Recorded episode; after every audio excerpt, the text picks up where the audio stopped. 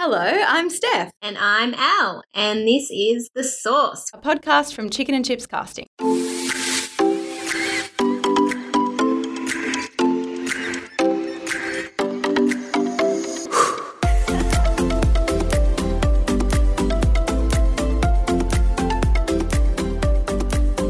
We're bringing you conversations with people we love, talking about things we love and hate or feel strong feelings about. And it's all no BS. Oh my gosh. We're really doing it now. We're really doing it. Do you think that every time we start an episode, though, we'll say, oh my God, we're in episode blah? I think so. I think it's because we've been thinking about it for so long and we just finally we got given this great advice uh, quite a while ago by these two fabulous um, women and their advice to us was for anything that we were overthinking just fucking do it Yeah, and finally, um, a billion years later, yeah so we're we are just fucking doing it yeah, here we are, Which is four great. episodes in, and professional podcasters. yeah totally we've ironed out most of the kinks Yeah. i think Until everyone listens and they're like, this is kinky as fuck. what the fuck I mean, are you guys doing fuck, but anyway. it didn't work out. Wow, that was yeah. Can, It could get kinky. We don't know. It could. We don't know. Depends well, who we have on. today's guest. Today's Yeah. guest could get very kinky. Yeah. Um, but let's start with what? Um, our sauce. What's your sauce this week? I have uh, like a. It's a fairly boring but really um, stupidly uh, Steph thing that I've done this week. Okay. Um, so my car insurance was due on Wednesday. Right. um, my comprehensive car insurance. And you might think this is pretty boring, but whatever. Um, and yesterday, so a day late, I was like, hmm, I might just call another insurer and see if they can like beat this price. And I've been with this insurer for like, uh, I want to say like 10 years, right? So I called this other insurer and they beat the cost and blah blah blah. And then I got home and I was re- and I was thinking about it and then I got both the policies out and I like studied it and I was like, oh, it's not actually better. And then because it was too late to call them back, this new insurer, I just didn't sleep all night last night because I was like, I can't, I can't go with. I'm, I'm no, I'm too loyal. I need to stay with the one that I'm with that I've been with for ten years. They're really looking after me. Oh my god. I know. It's the it's like the weirdest, but this is co- constantly what I do. Like I just go on mundane tasks. I'm always just like, "Hmm, I should really do due diligence on this task." And then I do it and I'm like, "Oh, I haven't really done this properly, so I need to renege on that." And this morning I spoke to a lovely guy called Toby and he gave me a full refund. Wow. That. Do you feel good about the time you wasted on that? no, I don't feel good about the time I wasted because I could have just clicked a button and just hit renew Renew. and not ever thought about it. But I thought about it for three days and it was due on Wednesday. Good. So I think the lesson here for Stan is to just leave things as they are. Just let it. Just Yeah. let it go. Yeah. Yeah. So that's a little bit of insight into my personality. I really, you know what? I think you should be proud, and I respect the fact that you went and tried to get a better deal. I think that's very savvy and smart. And you went about, you did the right thing, you had the right intentions. It just didn't quite work out this time, but that's okay. No. Uh, well, look, the, the key takeaway I got was um, make sure that you read the policy before you decide to switch or Yes. even explore that because I didn't have any of the answers when I was on the phone with them. Yeah. And then obviously they make you sign up on the spot, so you feel bad and you're like, oh, I need to sign up now. And um, Wow, they really got you, didn't they? yeah, but I always knew in the back of my head that there was a cooling off period, so I was like, whatever, I, whatever I say here, that's Doesn't go. whatever. Yeah. Well done. So sorry to Vicky, whose time I wasted also yesterday. Poor old Vicky. She's all right. She She'll sells insurance. She's, She's this okay. day to day. Ah, Vicky. Um, hopefully your sauce is uh, much better than that. No, mine is not interesting. I do. I just have one status update on my third stool arrived. I just wanted to, yeah. So I've got all my stools that I just needed to get that out off my chest. Great. Um, But my sauce this week is really boring, and I think the only reason it's it is my sauce is because it's still sitting right at the forefront of my mind, and it was just it was a, the tantrum this morning.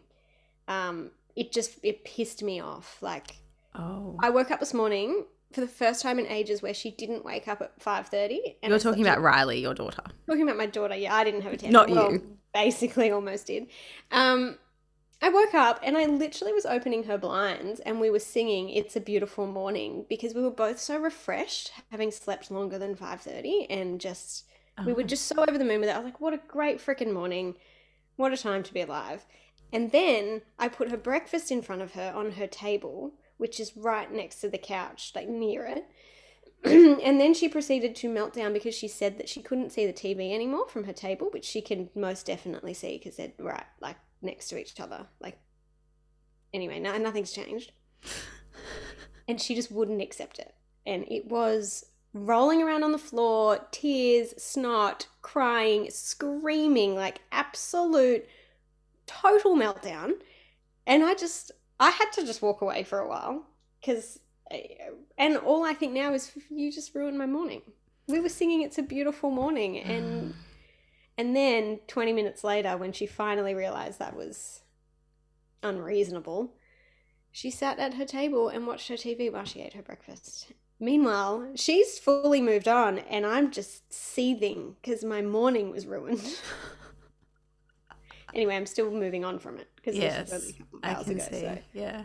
it's my sauce. Just there's something happening at the moment with tantrums. I think. Yes, Mercury Mercury's in retrograde. Is it? I yeah, I think so, yeah. Okay, because I immediately was like, it's not a Mm. full moon, so what is it? No, Because She was very, very fragile after that. She wanted grass to feed some chickens, and then I gave her grass, but she threw the grass away every time I gave it to her, and was like, then rolled it down the hill because, and then I was like, I want grass, so I gave her grass, and then she threw the grass away, and then just threw herself on the floor, and I was like, today is not your day, kid. Yeah. They have big feelings, don't they? So many big feelings Mm. about really small things. Anyway, Yeah. that's my sauce because sometimes that's just life. Yeah. I have to. Uh, I did this. I do the same thing that you do. It I- in the first instance is that I walk away from the tantrum because I'm just like, nah, I'm not going to buy into it.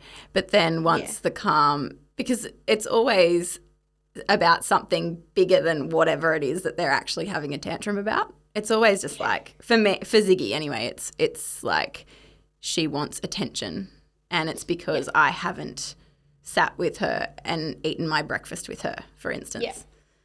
And I'm always just like, I always say, is it because of this? Because I actually know deep down what it's about. And she Yeah, goes, well- yes, mummy. And I'm like, I okay. So we I just need to what it learn the was words. For this time, like it came out of nowhere. We were having Mm. a great morning, so I don't know. Maybe Yeah. she didn't know what it was for either. She might have just been feeling a bit moody because she was really happy. She waltzed out of her Mm. bedroom today with her outfit in her on the coat hangers. She wa- walked out her bedroom with her dress and her tutu. Was like, "I'm ready. Put these on," and she was over the moon. And then everything fell apart. Mm. Here we are. Oh dear. The life with uh, under, what are they? Under five. We'll say under five. Yeah. Under fives. I'm hoping that it gets better. Oh, it's got to. Although teenage girls. Anyway, we digress. We digress, yeah. But here we are, and I'm excited. Today's guest is very exciting, so can't wait to introduce her. Yes. This episode of The Sauce is brought to you by We Audition. We are big fans of this platform, and we plug it relentlessly in workshops and with actors. We hear so often actors can't find a scene partner for their audition, and this is the immediate solution. It's a global platform that helps you find a scene partner on demand through video chat for rehearsals and self tapes. Worldwide! So if you need an accent or just decide to tape at 2 a.m., We Audition is where you'll find someone. It also enables actors to meet casting directors, agents, and industry experts for one on ones through video chat. Sign up for a membership to access actors and industry professionals all around the world.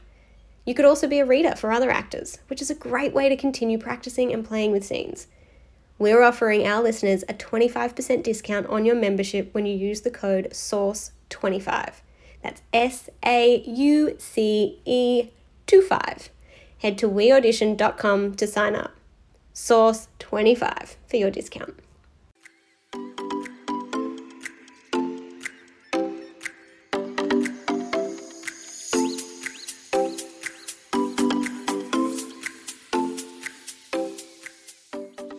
We're super excited to introduce our guest, Maddie Dyer. Mads has been writing, directing, and producing film, TV, and web content for the last decade, and her award winning short films have screened at numerous festivals. Mads has completed two director attachments, one with Rachel Griffiths on Ride Like a Girl, and the other with Kriv Stenders on Slim and I. Following her attachment with Rachel, Mads has been developing projects with Rachel's production company, including Saving Gary Sweet, a TV comedy project that she has co created and written. Mads has two feature films in late development that she's co-writing and directing Blood Sisters and Trouble Carmel Karma Christmas. Welcome, Maddie. Hello, you lovely ladies. Very Thanks nice for joining us. It's a pleasure. Had nothing else to do. It's no, but thank you for having me. No, we're so happy to have you from sunny Townsville. That's right. Up with my parents in the spare bedroom, just having a great old time of it. Is yeah. Well, it's fully open up there, isn't it? It is. It's. I mean, no one even knows what a pandemic is up here. It would seem. Let alone a face mask. Um, no, it's it's absolute divine intervention for me. I came up here for my brother's thirtieth. Um, packed a small little suitcase from Melbourne, and then have been up here for a good couple of months ever since. So that's the way yeah. it goes. Have you yeah. sorted out your um your minimal underwear problem? Oh yeah, so I found a Target, and I, I will not go anywhere else. Target all the way. So I did find one. So um, things are on the up, you know. Yeah, great. Stocked up. um, so can you tell us, Mads? We start every episode with what is your sauce of the week? Okay, I've had a really interesting week. Um, uh, in terms of, I'm going to frame it just because of what we're talking about here and, and, and the industry and all of that stuff. But I made a little web series a good few years ago now on very little money, all of that typical web series stuff, and it's just been been made into a half hour uh, TV comedy in French, which is going to air on uh, CBC uh, at the end of this month. And I just I just saw the promo image literally a couple of days ago. Um, so that would have to be my sauce because I'm just like, what the actual? Like, I can't believe yes. this actually happened from wow. from such humble beginnings, you know? That's wild. Congratulations. Thank you so much. It is very wild, very wild indeed. Um, and I didn't I don't know if it's really been done so much in Australia yet, but obviously when I did release the web series called Sexy Herpes, which was, you know, 2016 or something like that, you put it out into all the web series, festival circuits and things, and you start to understand that Australia is one of the top kind of leaders in short form content making, and we're quite revered. Um, and yeah, lo and behold, someone was at a festival, God knows where, and went, "Oh, I like this idea. Let's buy the TV rights and and make our own version." So, you know, years on, it's like, what the hell? Wow. 2016 yeah. to 2021. I know, right? Five That's years. wild. Yeah. A very wild ride. Um, it's also so, crazy that like something from 2016, you've made it so well that it's been able to be translated five years later. Yes. Like, I think great. I think I can speak to that in some ways too. I don't know. Like, I feel like it was pretty ahead of its time. Like it was pretty out there at the at the beginning, and I I, I kind of had a few of those moments of self doubt. Like, oh God, have we like pushed it too far? Is it a bit too transgressive? If that's a thing, like I don't know where everyone's at with everything. And I feel like as the years, it's like kind of matured like a nice wine. You know, it's starting to make a lot more sense to people, or people can kind of resonate with it a little bit more. And maybe overseas audiences also have picked it up a little bit quicker just in terms of different cultures and kind of what they appreciate and i know canada's pretty out there with its stuff and obviously the french canadian audiences seem to kind of be in that space and really uh, receiving it quite well so far so yeah it could be something to do with that maybe i don't know yeah wow it just goes to show what um, creating web series and you know that sort of short form content how successful you can be mm. with that. Well, Exactly, and and no one, I don't think anyone thought it would go this far. Do you know what I mean? And I, I Mm. do love the kind of analogy. It's the gift that keeps on giving, like herpes itself. There you go. it's just self fulfilling. Um, but I did not see this coming at all. Um, and you know, I'm talking to the producers now, and we're talking about maybe re, uh, rejoining the team to sell to English territories like the UK and US, and maybe renegotiating creative involvement because we are the creators still. This is my business partner Dan Mulverhill and I. We're the creators on this show still, but we're not creatively involved per se because they've obviously bought the rights to do whatever they want. Um, which is going to be really interesting to see how our kind of characters and then the new characters all kind of play out and what those kind of um, plot lines look like and where, where it actually goes as well. Ah, Um, interesting.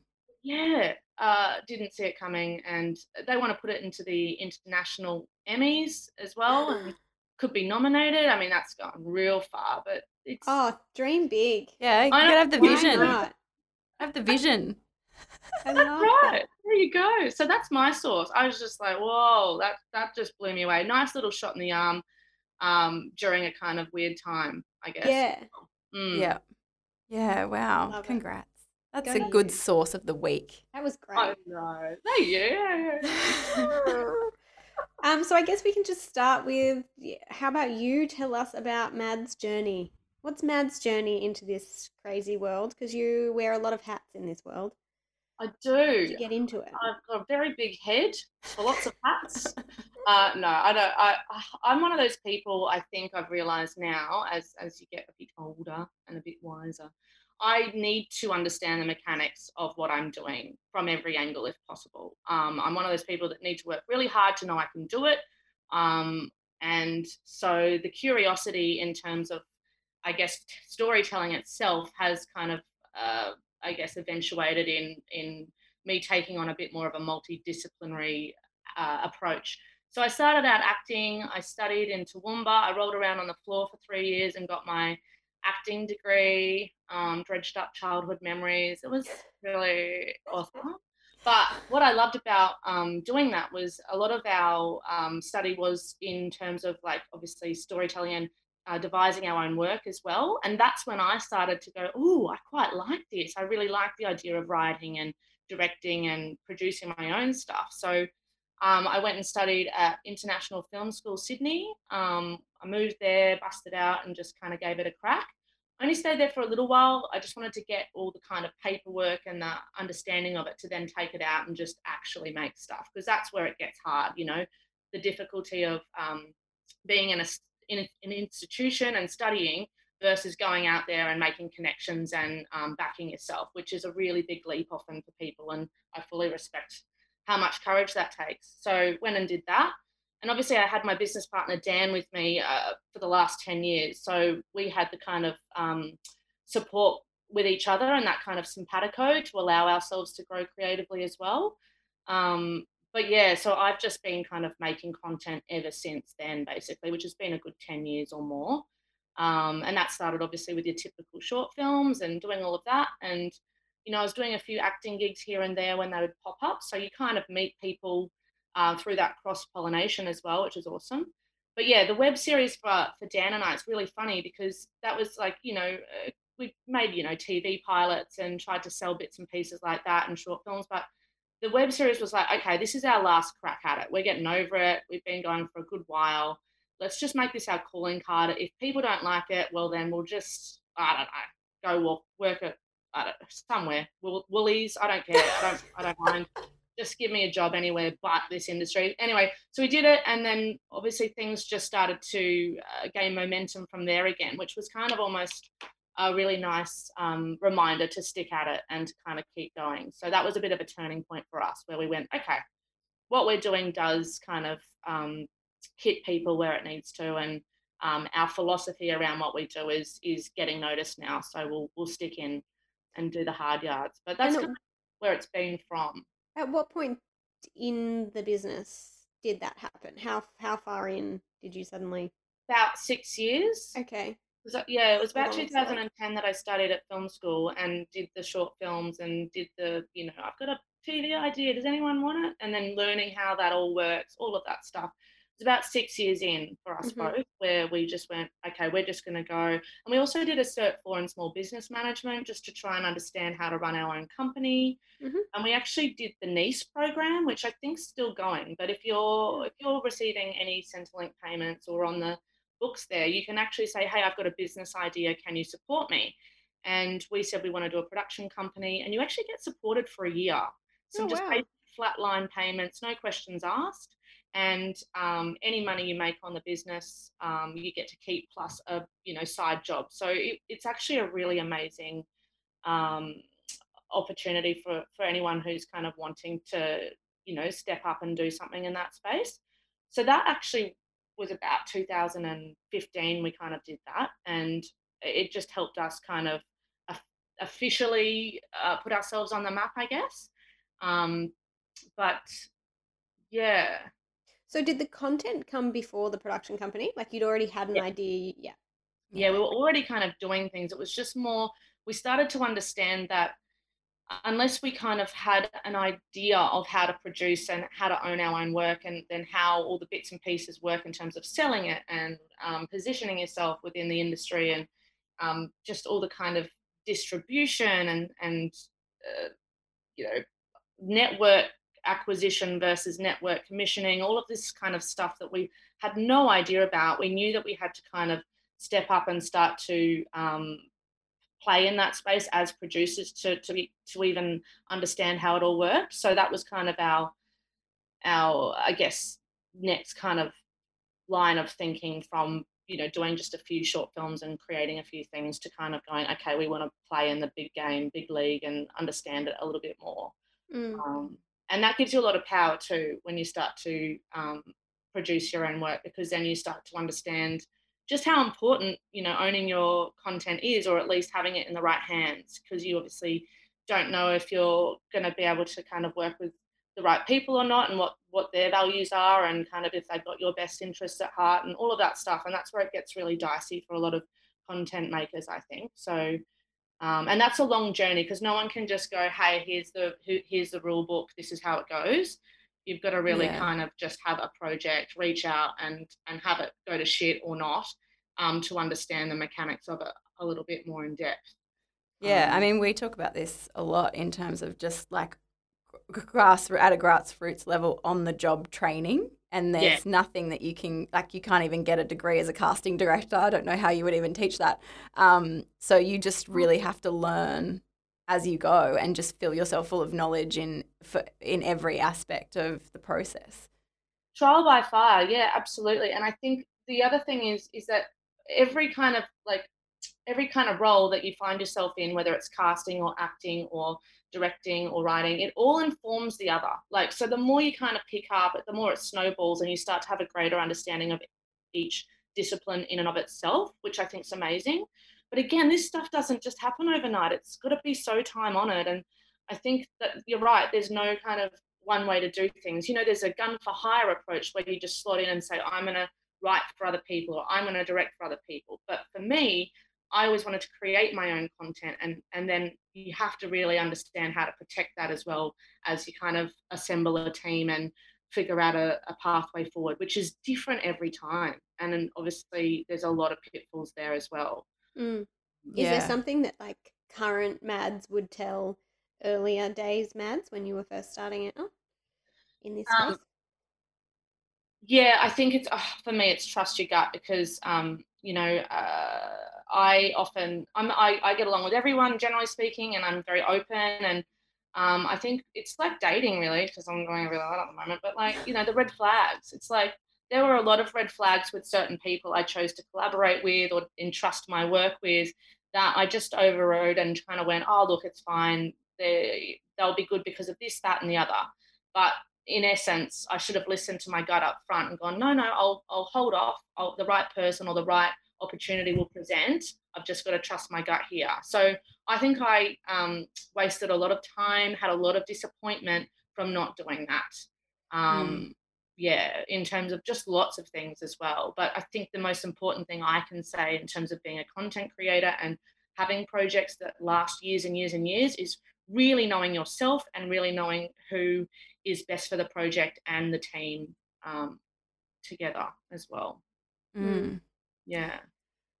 God, I, I feel like so many people have been burned. I mean, we've got a thousand stories that we could share in terms of people that we know or even ourselves over the years that, yeah, we, we definitely should have trusted our gut Mm. too. No, and that's the thing, and, and you don't know until you go through it. But I think that's also again harks back a little bit to trying to really understand the mechanics, so that knowledge is power, right? So, you know, as soon as we started to get the production company and and understand the business side of it and understand the producing side of it, we had the power to then go, actually, you're talking bullshit right now, or hey, I don't think that's a really good deal for us. And only through doing these kind of step ups um, could we could we know what that really looks like um, and the power of obviously yeah owning your work or yeah having that kind of creative control it's it's so important because it's inherently so personal and it's going to take years and years of your life so when you have a project fall over because of x y z things that could have maybe been um, uh, addressed sooner or um, stopped all to begin with like it's it's heartbreaking when that happens. So that's why it's so important to have that understanding and that awareness early on. Um,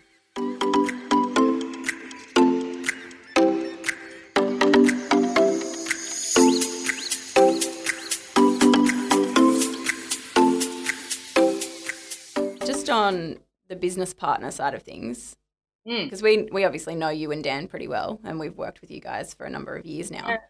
Um, and we know that you're both quite different people. yes. So how does this? How does your dynamic work? Well, I mean, again, it's very complementary. Um, and obviously, we've been married as well. I, I mean, you guys know that, but like, that was its own beast. We were together 11 and a half years. And I think we came together because obviously we loved each other and had a beautiful connection, but creatively, we had something really special.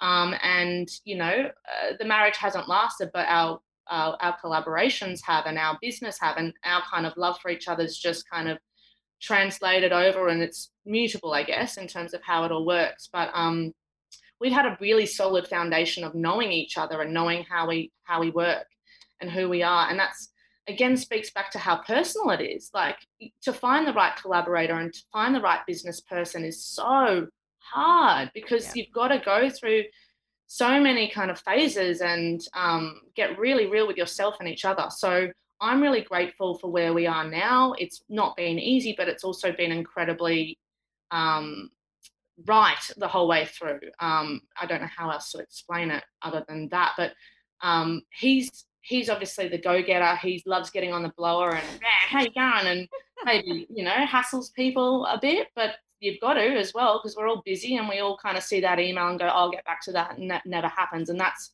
me more. Um, but then you know i'm kind of uh, i do all the kind of bureaucratic bs you know the, the forms and the you know applications and that kind of more quiet thing and then he goes out and kind of sells us and pushes us a bit and so um, those those are our kind of more natural default positions but then of course you know um, we both go into the other spaces as well but we have found a very complementary dynamic there for us Yeah. And do you guys write together?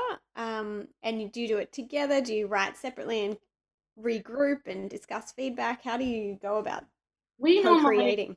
Yeah, it's interesting. It's normally always just a phone call, and we just crack so much open within very little time, a very concentrated effort. And then it's like, okay, Dan, do you want to go spew that out? Yeah, I will. And then I do a pass, or and we can do it back and forth a bit like that. But there's nothing better for Dan and I, we've agreed, than being in the room, just laughing our tits off, just acting it out as we go, and just making it really kinesthetic. But we don't have the um, luxury of that often, and, and a lot of us don't. And also, it's still really good to have that um, workflow where you know he does a pass of something then i do a pass because it also helps you build up yourself because as much as it's great to create with someone it's also really important to build up your own craft trust your own um, your own self uh, when you choose to make a change here or there so i think there's again each project offers up a, a kind of way it wants to work um, and so we don't generally have a, a, specific way and even some people i've been maybe engaging with on some new projects and things some of them go oh how do you like to work and i just go Um, it just depends, really. It depends on the people. Um, I keep very organic with that, and Dan's the same, but he's very much the person that wants to act it out and talk it out. And then I'm one of those people that muse for a long time. And he goes, Where are you? Are you going to get me that thing? And I go, Yeah, yeah, yep. And it's ticking away in the back of my head. And then it just spews out one night and I won't sleep and I'll just get it all out. And he'll go, Oh, there you are. And I go, Yeah, here I am. Um, so it's, it's, a, it's a weird process and a, a fascinating one, actually. But I think everyone's different. And as I say, because we're so lucky in this industry to work with so many different people, um, you know, you're constantly kind of finding out new ways of how you work as well. Mm. Yeah, I, I mean, like just be a fly on the wall in that. Yeah. well, actually, I just want to be in there doing it with you, acting it out. Come next time, please. It's like when Steph and I used to be in the office and we'd get a script and I'd sit there and read it out loud, but I'd just read all the characters.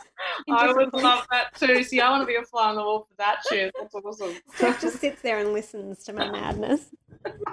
She's the vet. She's the actor of the two of us. I'm just the. I'm not sure what I'm doing here, really. Good. You're the captive audience. yeah. Yes. I applaud. my biggest fan. I love that so much. so, so, good. good. Um, yeah, I guess. I mean, I guess it's just being about being flexible, really, which we talk about all the time in the casting room. Um, and you can apply that to every discipline because it's the same with casting as well. And you also do some casting, so yes. you would know this. Um, is that yeah? Every every project offers up a different way of how it wants to be cast, Definitely. and you work out a strategy based on what that script what is demanded of that script, I guess. Yep, that's so true. Um, and it's a scary place sometimes to be in um, because you want to have sometimes it all sorted and have an idea of where it's going and what it's doing. And then, yeah, like I say, it kind of has its own magic often, a project, and you've got to respect that and honor that and just let it kind of speak to you often. Um, I think that's what, yeah, again, it, it, keeps coming back to what we spoke about just before. It's like there's no roadmap with this stuff. It's different every time, even within a, a kind of a discipline or a, a kind of role that you play. So, yeah, that's why it gets so hard to kind of feel like you've got a handle on half of this stuff.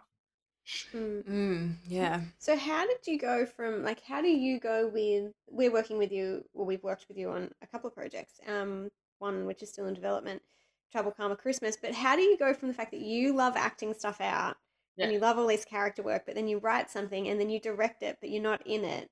Yeah. Where, how do you love the different roles and remove yourself from certain roles?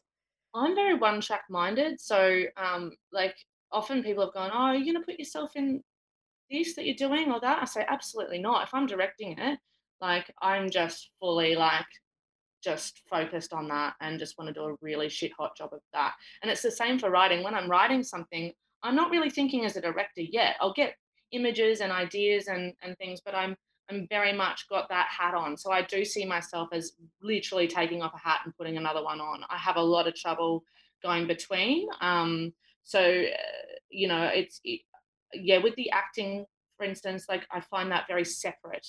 Um, like it's more just like, hey, give me some money and I'll have a crack for you. That's more where I sit with that. I'm not necessarily like hugely passionate on uh, kind of progressing in that way. It's more I can do it and I love doing it in the right space on my terms when it feels right. But when it comes to writing and directing, I definitely am kind of uh, very much just laser beam focus on doing that and trying to do that do do justice to the story. And i fully respect more talent driven projects. Like if one popped up where it was really autobiographical and about me it makes sense to put myself in it or whatever but that's not really where my projects are often landing and i'm very happy about that too. I really do like just being behind the camera and focusing on that. And again it comes back to same thing like every project asks for a different degree of involvement like i can't mm. tell you some of them i go oh, I've created this great idea, I'm writing on it, but I think there's a better director here. Or, um, you know, same for writing. I think more people need to be writing this than myself, and I might just step back and, and direct it once it's been written or something. Like, it's just about really feeling out what what the project needs as well organically.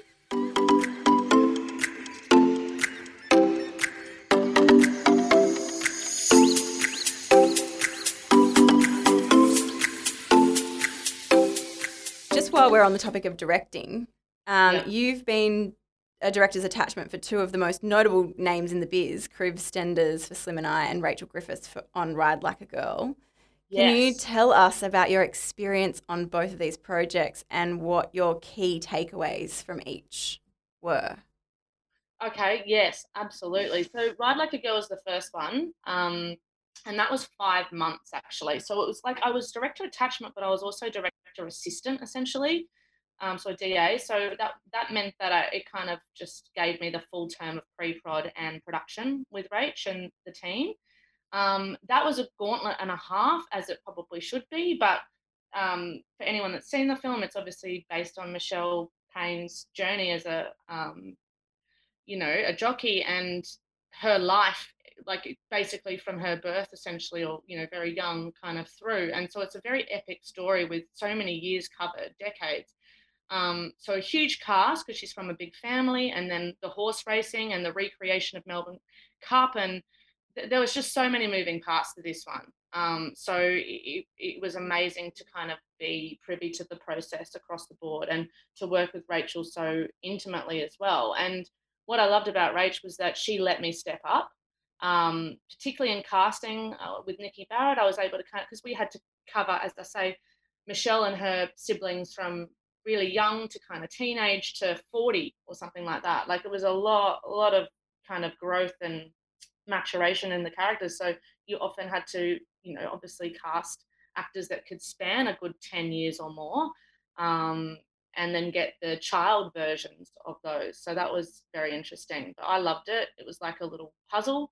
We had a big wall, like, you know, a beautiful mind, just everything, just everywhere, like, ah! um, but it was, you know, again, I got to step up there. And then even with the, um, again, this is why being multidisciplinary is such a thing that I'm all for and I love because I, I you know, edited a few show reels way back when when we had our production company starting, like for you know bread and butter and stuff like that. But when it came to recreating the Melbourne Cup, there was construction at Flemington, there was all this stuff, and um, we had all this Channel Seven footage that hadn't really been kind of organised and catalogued, and and you know, well, you've got the script, but it's like, well, what can we use from the footage we've got versus what do we need to shoot? And that hadn't really been ironed out yet. And I just put my hand up and went, look, hey, I can just sit at home and have a go at this. And so I was able to get on my software, Final Draft, or Final Cut, sorry, and do all of that. And before I knew it, all their heads of department were like, "Mads, can you can you send me over that reel and the, the catalog and all of this?" Because it was just imperative it was done, and it just hadn't been. And again, I was able to step up and um, really help iron out how they were going to approach that because it was huge. And I don't think anyone fully. Um, I think everyone was shitting themselves about it to be fair because it was towards the end of the shoot and it was just going to be a lot so all those little moments where i was able to step up gave me that um, sense of purpose and and really built that confidence within me as well. And i'm just really grateful that it was able to go that way. But what i got from rach was she's very in her body. She's very gut instinct um, and she really helped me understand that because i think it's naturally kind of um, how I operate, but often, often I get too cerebral, too in my head, or too methodical. And I love how she was just so kinesthetically there and able to go off energy and and just trust trust anything that came up for her. And um, she's very similar as well to Tony Rogers, who I've done a lot of work with as well, who did Wilfred, and he's really in his body and really kind of just gut. And um, it's not necessarily something you can fully explain to people, but once you kind of know what that feels like, you start trusting that and you can kind of speak from that place on set and in auditions and all of that stuff. So um, I was I took a lot from her in terms of that, just her trusting her gut and kind of just letting it flow. Um, and again, yeah, just being a part of the whole process like that on such a huge film with so many challenges. Um, yeah, I don't think there could have been a better project to learn that. Yeah. Um, I mean, the epicness of that film Mm. oh, to take epic, that yeah. on as a first director's attachment is massive. Yes, yes, that's right. So uh, it, it instilled a lot of confidence in me, and I know I was very much appreciated by Rach, and we've been really good friends ever since and collaborators. And what I love about uh, her is that we have very similar sensibilities in terms of we don't want to be safe. We want to be safe in terms of the woke word safe, but safe in terms of getting things up that are kind of um, more commercial and kind of a bit of a no-brainer. We don't we don't sit in that space. We want to be kind of transgressive and pushing the boundaries, and um, that's a harder space to be in. But um, it's really nice to find someone that's got that fearlessness in terms of um, creation, I guess. So that's mm. been a really wonderful thing to come from it as well. Yeah, great. Yeah. And what about Kriv? Oh, Kriv is such a gorgeous yeah. man and so prolific. And uh, I had so much respect for him coming into it. Um, obviously, Slim and I are very different kind of vibe because it's a doco, obviously, and I got to meet all the incredible mu- musos attached to that and see some beautiful live performances right up close. And I, oh, well, oh, my biggest takeaway is that I actually like country music. Didn't see that. Ah, coming. Oh, there you go. um, no, no, but um, Kriv's just a really gorgeous person, very open again. Mm. Um, uh, I think it really hit home for me that I think a lot of his success is down. One, he's very talented and has such a great eye, and has come from that technical background too. Like he's always framing up, and he's got that cinematographer um, background, but he is just a really good person mm. and he's just great at relating to everybody. And no matter who you are, he's he's got you and he's he's there for you and respects every cog in the um, machine. So uh, I just love that he's um, yeah. I just thought that he built rapport so effortlessly, so easily. Um, and I think that goes a really long way, you know, mm. and that's not something you can teach. It's about doing your work, knowing your shit, knowing who you are, and being a gen- generally very good person. So I really got that from him. Um, I was doing a lot of production managing essentially on that one too, because we were very skeletal in our crew. Um, I didn't get heaps of time right next to Kriv. I was doing a lot of kind of, um, you know, paperwork at the front and having the guests arrive and doing all of that. But again, that was just because I could and I, I knew how to do it. So I got to step up and do that a little bit as well. Um, but again, it was just another kind of confirmation of, of you know, my learnings um, and knowing that I can do um, what I need to in that space. Mm. I guess it's helpful also for you building a culture on set if you have such right. an understanding of each person's role um, as a crew member. I that is such a good point, and I'm glad you've kind of tapped into that because that is everything. The team you assemble, and I've kind of spoken to this, but the team you assemble um, above the line, it's obviously so important. But the team you assemble below the line, your crew, they are everything. And like, there are so many MVPs within that. Like even on Sexy Herpes, I was making everyone coffees every morning because I was just I'd had all my shit ready. I I wasn't the one having to set up and get units sorted and this and that. So like, what could I do? I could get people's coffees going because we were stretched. But like, I know a lot of people wouldn't think that's like, oh well, you don't have to do that. You're the director. Just go and sit in the corner and you know muse on everything. It's like no, it, it's really important to make sure everyone feels acknowledged and appreciated. And that's what I'm saying with Kriv as well. That was very much there and. Um, the culture is everything because if, if and, and actually being more grassroots and indie, uh, you have to make sure that people are getting some kind of mutual benefit. Like often you're asking people to work for less money or um, for you know uh, experience or for you know stepping up into a role they don't normally do because you don't have the money to kind of you know get someone else. And as long as everyone's feeling like they're getting something or, or, or buying into the passion of your story and where you want to take it, um, and you can only get that through um, making people feel appreciated and and acknowledged and and having that morale there, I guess. Yeah.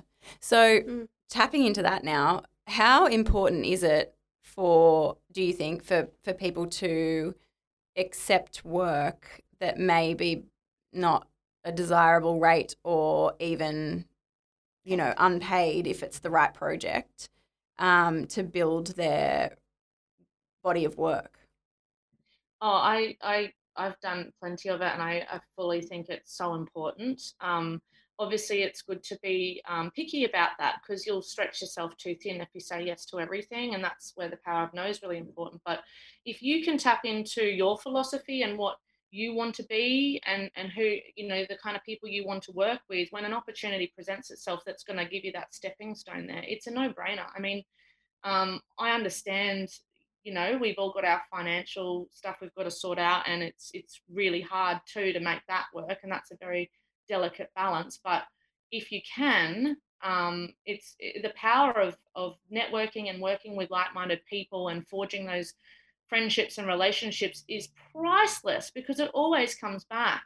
Um, and that's also why it's important to you know not burn bridges of course to respect that you might not fully understand the way someone else works and just you know leave it to the side but the more you gather momentum with the right people the more you realize it always comes back um, yeah. tenfold often you know that support that you gave you get that back yeah always. we mm. i mean we obviously do um, things for free as well and we did a lot when we were first launching the business to get credits and also get experience because in long form we didn't have many credits when we first opened the business. Um, but yeah, we've found that every project that we have um, invested our time and passion in, it's always come back, whether it be, you know, gets nominated for an award or it goes from a short form to a long form. It, it just is really invaluable. It has been really invaluable for us to mm. invest our time in or just things. in people, in relationships, yeah. and building our network and community has been mm. huge.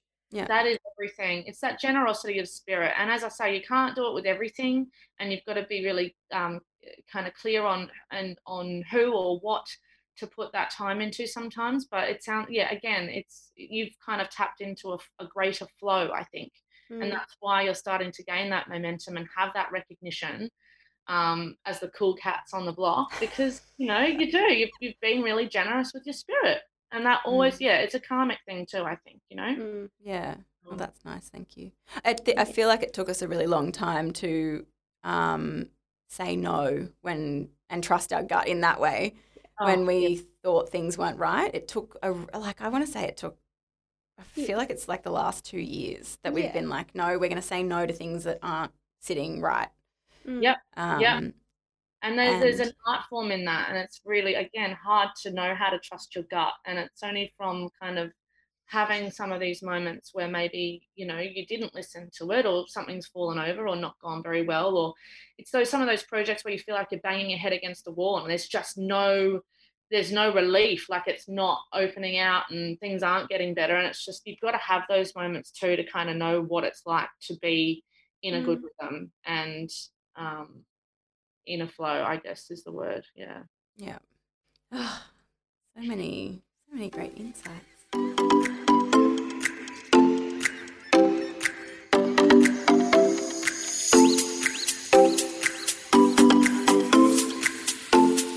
We're going to be a little bit narcissistic here and bring up Blood Sisters because we cast it and we love that project.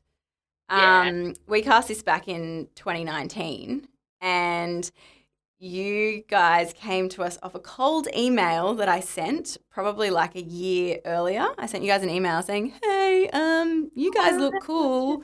Um, can we work together in some way?" I was not very cool um, about my about my cold email. It was like a classic in primary school. Like, do you want to be friends? Right. Yeah. it was fully just like, just... I want to be friends with you. And then we just never heard back from you, and we were oh, like, "Oh, no, no, no, don't want to be friends." No, no. Dan wrote back. Dan wrote oh. back basically immediately saying, "Thanks for your email, and we'll keep you in mind." But I fully was just like, "We will never hear from them again." So I crossed it off the list and moved on.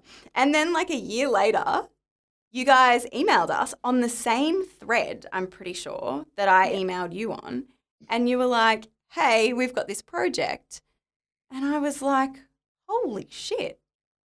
Like, we're friends. Cold emailing actually works to make friends. Who would have thought? we can sit with them.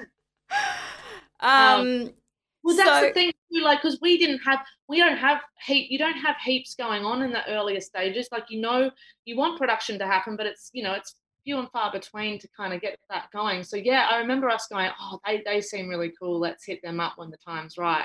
So a year later, like you say, God. Yeah. So I mean, this was one of our favourite casting stories because we got to cast three really diverse women in the lead roles Shabana Aziz, Tamala Shelton, and Naomi Sequeira.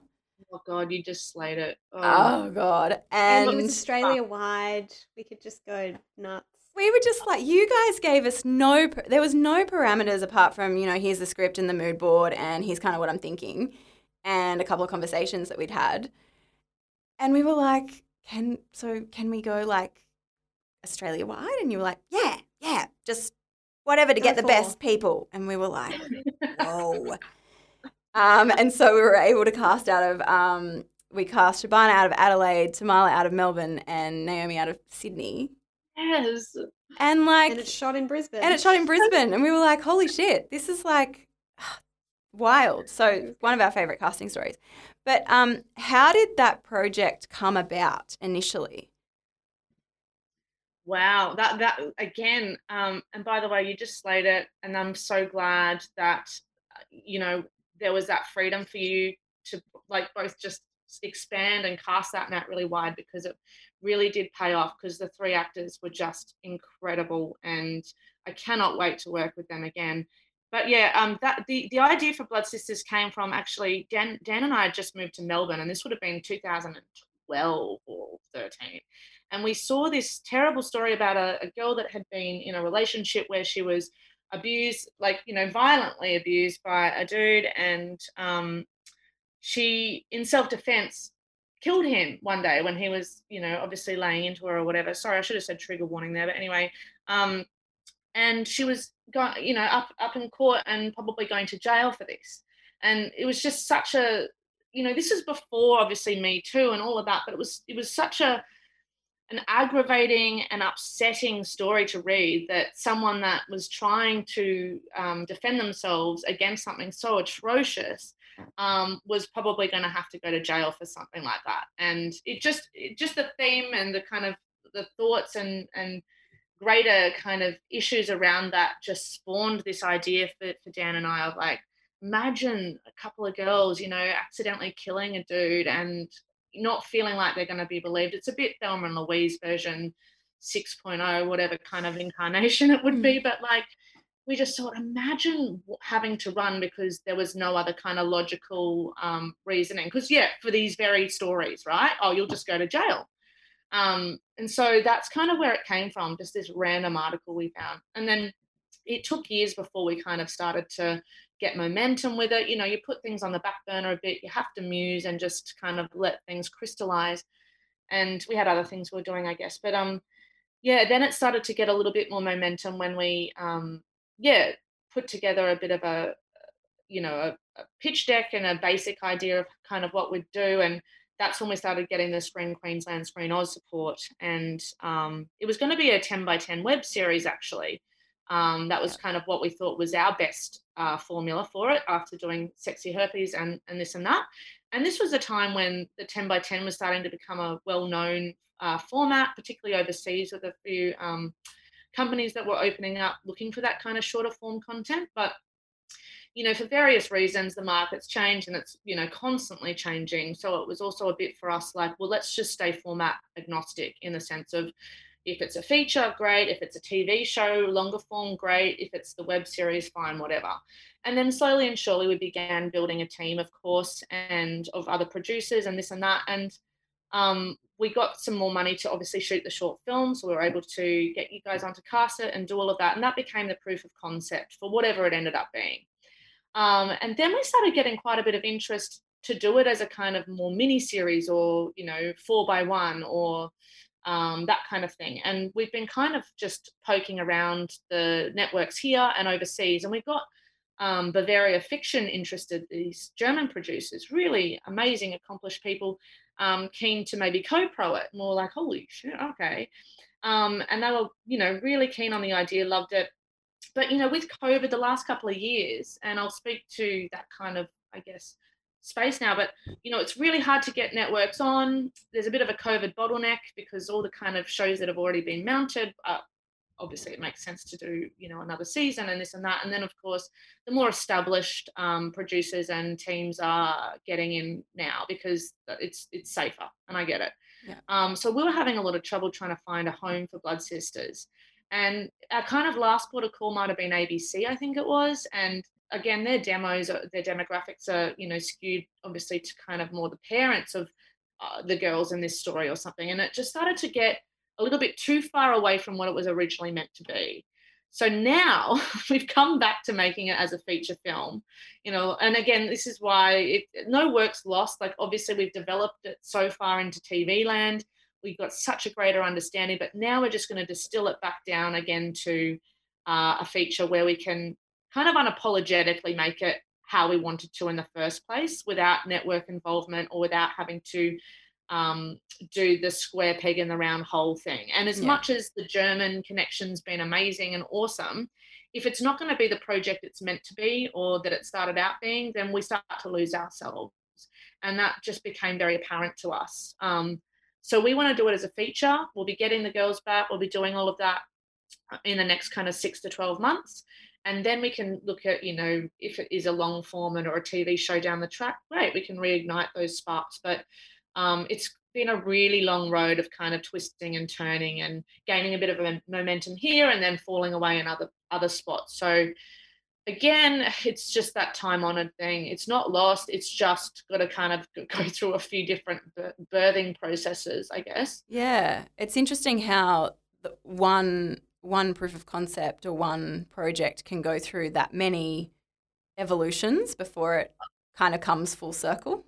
A hundred percent. Like it's crazy. But um I just I really couldn't quite sit well with the idea that to get it up in this country it would have to be about the parents, which I again happy for that in a lot of ways. They are so important to this story, but because it is about intergenerational trauma and the conditioning of why girls would feel like they have to run if they accidentally kill someone in self-defense, right? But again, it's it's about the girls. It's about them being on the road. It's about the coming of age from such a situation and you can do that in featureland because it's and you can obviously have a bit more edge and and push the envelope a little bit more because there aren't all those kind of bits of red tape around. So yeah. that's where we're, we're going to go a bit rogue with it again and kind of keep the spirit of it alive i guess. Um yes i love but that. yeah there you go. It's been years again but here we are um yeah. finishing off the final like kind of draft of the the feature and we've got most of the team still organized around it some really great people on um,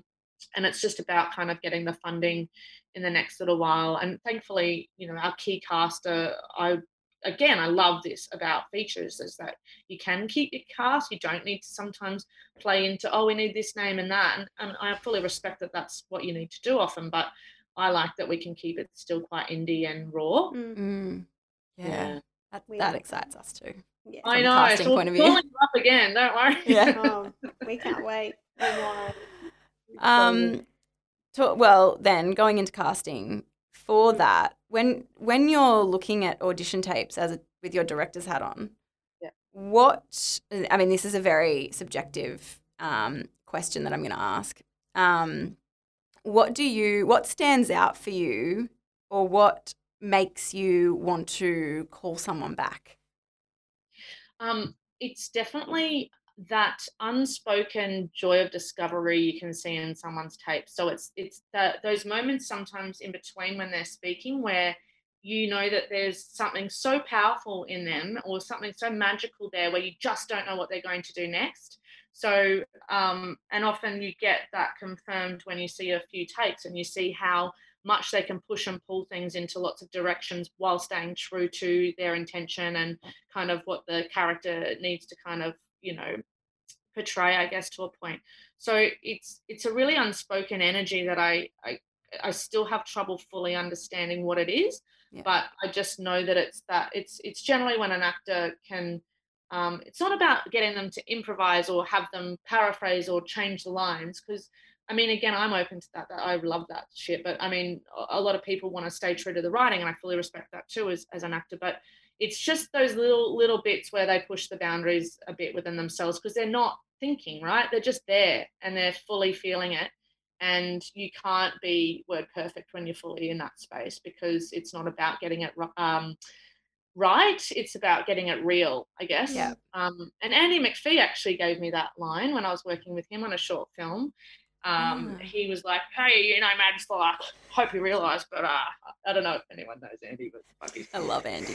He, I know, but he was like, you know, I just get it, I get it real, not right. And I was like, hey, full respect. Um, and I think that's a really um, great thing to take away from that. but yeah, it's generally that magical space where they're just exploring and they haven't made any major decisions. Yes, there's choices made, but it's almost like you feel like they're just getting made in the moment and not something that's Mm. too um, preempted, I guess. Yeah, Mm. I mean, you've articulated that beautifully Yes. because we we always get asked that question when we are looking at casting tapes or we're in the room and we're recommending people, um, and it's again it's the gut thing, but it's also I just get this feeling in my body that I'm like Mm. that is that's the person, Yes. it's and I an can't energy. unsee it. Yes. Yeah.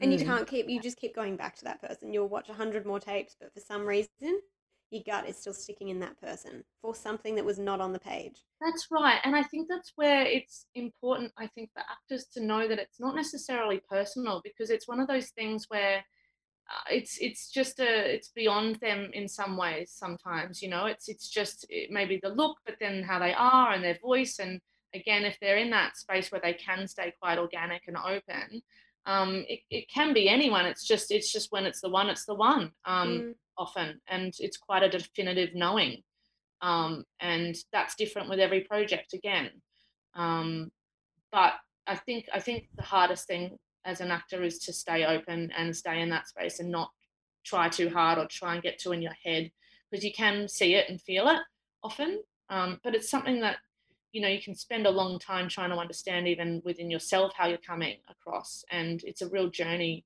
even in that kind of space as well um, Mm. but it's an openness i think Yeah, Mm.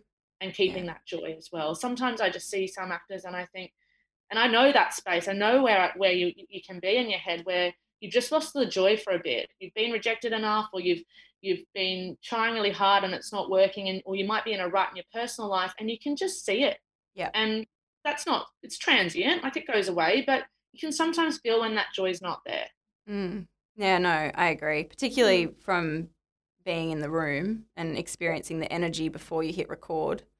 yeah You Mm. know, you can you Yeah. can definitely tell when those moments are happening for actors. And I also love actors that are just like, hey, so yeah, is that what do you reckon? Was that all right? Or what do you reckon? And like it's very hard, I think, sometimes for I know I've had it myself, like I'm so scared to go, so was that good or bad? Or what uh, should I try something new? Like it's hard to stay in that open feedback loop space. Um Yep. But it's that fearlessness of going, so where where where did I land? Like what do you think? Like how am I pitching it? Like just those, those people that are so open and they don't take it personally and they're not kind of worried about how you know it's a it's a collaboration and they understand that and they're kind of right in that space. Yeah.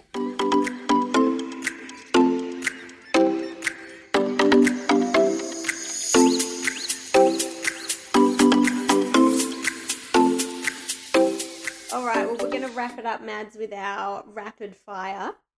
yeah baby Are you ready? i hope so I'm going to start with something really nice. Yeah. What are you most grateful for right now? um family Nice. Crushed it. Um, do what you need to go more do you want more or No, No, that's no, good. you- Okay. um what is your walk on song? walk on song when i walk where? Well, when you like, okay, so if you if you if Sexy Herpes won an Emmy and you got to do an acceptance speech, what is your walk on song? oh shit. Um at the moment i think it would be um ah, what's it called? I've been listening to it heaps. It gives me so much joy. It's gold dust. Ooh. um uh i can't remember what the actual i'll tell you who it's by sorry it's actually such a good song and it gives me so much joy Gold Dust. dust I got to add it to my playlist. I do it's so good gold dust by see look at me i've got no idea what my favorite walk on song is right now gold dust by dj fresh Great. I'm going to DJ listen to Fresh, that oh after this. God, I love it. name. I just love it so much right now, and that would be totally my song. Yeah, Okay. Great. Great. Love it. Thanks for that. Okay, what do you have the least amount of filter about? Um, uh, stuff to do with um, uh, life and death. Heavy. I know it's really heavy, but like I have such strong feelings on um, where I sit with it, and I'm just so like I just loved. I mean, I don't know. I'm. I, I've got this quest to try and understand what the purpose and meaning of life is, and I know we all have that to a point. But I am constantly living and breathing by what that means because I know it feeds back into how I operate in day to day and what my philosophy around being a person, but also being a filmmaker and a creator is. So it's life and death shit that I am no filter about. I know that sounds really out there, but um, no, we love I love it. Just love talking about it. I love uh, talking my theories through and then hearing stories about this and that and and I'll never stop wanting to talk about it and be completely open and unfiltered about it. Yeah. I did actually have a question in my questions to you that was about your spirituality and philosophical thinking, but I was like, oh shit, we've already been going for an hour. I think we need a different episode to talk about. Maybe Well, we I need a will- part two, Mads. I will, Yeah. yeah, please. Well, I will just say, um, what's that um, Shakespeare quote? Um, we're all players. No, we're all.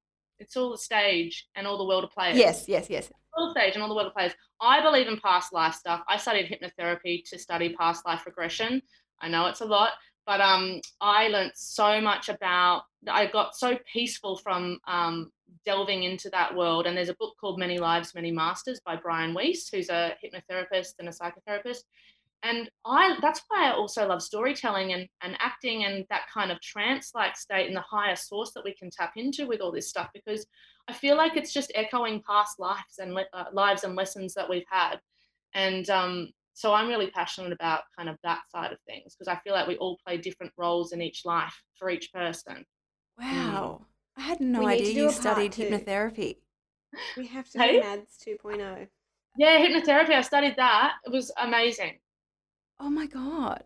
Okay, yeah, we're gonna have a second part of this this podcast on Which will just be spiritualness. Mads, Mads Dyer, the hypnotherapist. Yeah, another It's hat. just that. I know, isn't that mental? Well, I feel like that's trumped my question because I was going to ask what the most surprising thing about you that we may not know is. Yeah, well, hypnotherapy. There you go. So Okay. I am, I am technically able to put a sign out the front of my door tomorrow and go, "I'm Mads Dyer, the hypnotherapist." I feel like that's a concept. That's an that's an, another project in itself. I know, but I hypnotize myself all the time. Like when before Sexy Herpes, when I was about to direct, I was so shit scared, as you should be and could be.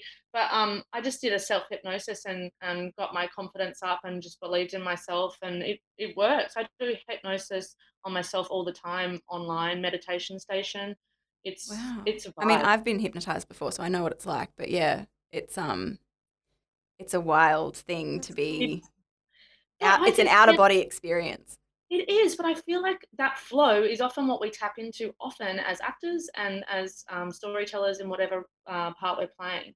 Um, and that's why I think the power of hypnotherapy is something that, and hypnosis is something that we're only just scratching the surface of. Mm. Mm.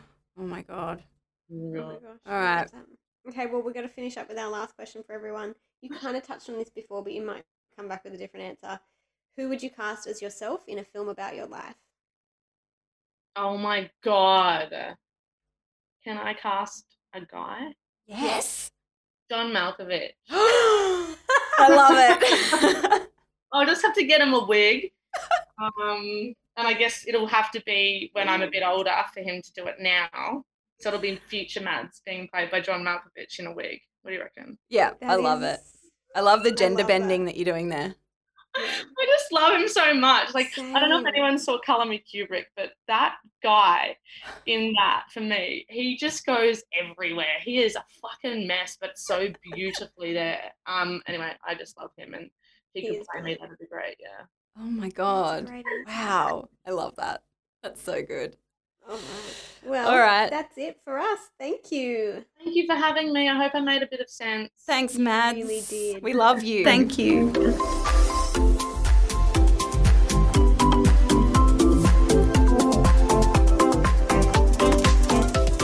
That's the end of the episode. So we hope you enjoyed it. And don't forget to like, subscribe, follow, and comment, share, whatever you do. Um, so Tell other your people. Yeah, tell your people so other people can also benefit from the clusterfuck that is Steph and Al. See you next time.